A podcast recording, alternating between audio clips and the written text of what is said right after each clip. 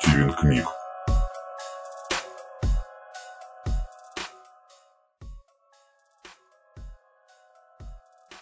Сергей Волков. Злопамятность. Приятно попочивать себя вкусненьким. Сегодня на завтрак у меня клубника со сливками. Да, не самая полезная пища, но повару приказано исполнять любые мои пожелания. В пределах разумного, понятное дело. А мне самому давно уже плевать на правильное питание и здоровый образ жизни. Условия, скажем так, не позволяют думать. Открыв ноутбук, я выхожу в интернет и читаю новости. Так, политика, экономика. Все, как обычно, стабильно плохо. Оставляю парочку комментариев к некоторым постам. Перед отправкой каждое сообщение изучается охранником с горничной. У них четкие инструкции, я не должен никак сообщать о том, где нахожусь. Думаю, проще было просто не давать мне выход в сеть, но тогда бы я чувствовал себя здесь узником, а не гостем.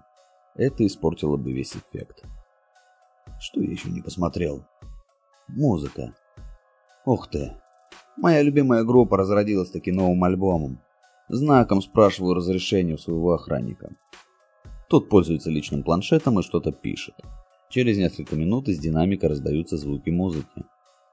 После я открываю сайт одного заповедника и читаю сводки. Панда Фред по-прежнему здравствует.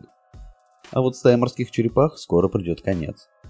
Владельцы заповедника уже даже начали раздавать самых здоровых животных в другие природоохранные организации.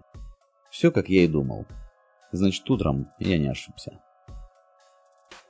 Еще около часа провожу за чтением книги. Дочитать вряд ли успею, но отказать себе в этом удовольствии выше моих сил. В пять вечера меня провожают в подвальное помещение. Увы, приятные новости на этом заканчиваются. Дальнейшее время я проведу не в компании той милой служанки, что провожала меня осуждающим взглядом, а вот этого импозантного мужчины. Да, Элиза, я предпочту тебе компанию другого. Кир, ведь ты же выучил для меня парочку новых трюков. Оказавшись в пыточной, я поворачиваю голову в ту сторону, где должна находиться камера, и улыбаюсь. Тебя ведь всегда это злит, ведьма, не так ли? Да и мне любопытно, смогу ли вывести тебя из себя на этот раз. Если да, то ты заставишь действовать Кира жестче. А значит, есть шанс, что я умру скорее. Все же, он не профессиональный палач, а всего лишь слишком преданный слуга. Смотрю на услужливо повешенный на стене календарь. 139 раз. я в этом подвале в 139 раз. Уверен, не каждый президент может похвастаться таким числом возрождений. Вначале каждый день, потом примерно раз в месяц. Сейчас же ты можешь позволить приводить меня сюда только раз в год, на годовщину смерти. Эти стены видели все, мой презрительный смех и мольбы о пощаде, попытки достучаться до голоса твоего разума и самые страшные проклятия. Крики о невиновности и обещания признаться во всем. Но ты была глуха ко всему. Ведь пока тебя терзает боль от потери сына, я тоже должен страдать. Все в этом месте создано для моего страдания. И даже кормушка с деликатесами, расслабляющий массаж и музыка. Все это лишь инструмент для создания контраста. Горячее всего пламя Тартара горит для тех, кто наслаждался кущами Эдема. Обычно в этот момент ты приходишь, чтобы понаблюдать за моими муками лично. Ты приходишь и упиваешься моей болью. Но не сейчас. Сегодня ты прячешься от меня за камерами и стенами, но поверь, все бесполезно. Я знаю. Чтобы вновь вернуть меня, ты пожертвовала своей жизненной силой, а не купила ее у очередного добровольца. Думала, я не знаю фигуру в плаще, которую оттащили от меня после ритуала этим утром? Зря. Все это еще одно подтверждение того, что от твоего состояния почти ничего не осталось, как и от здоровья. Безумие, знаешь ли, никогда ему не помогает. Да и мое воскрешение отобрало у тебя последние шансы на долгую жизнь.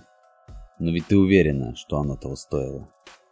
Но ведь ты уверена, что оно того стоило. Меня прочно фиксируют на моем предсмертном ложе. По телу пробегает холодок. И на секунду возникает желание позвать на помощь. Прости, Элиза. Я знаю, тебе нужно лишь слово, и весь этот кошмар прекратится, но нет. Я не отступлю от задуманного. В тот момент, когда скальпель делает первый надрез, я вспоминаю о том, что вскоре должно произойти с тобой, ведьма. Спустя месяц на твою электронную почту придет письмо. В нем будет всего одна строка. Убийца твоего сына все еще жив.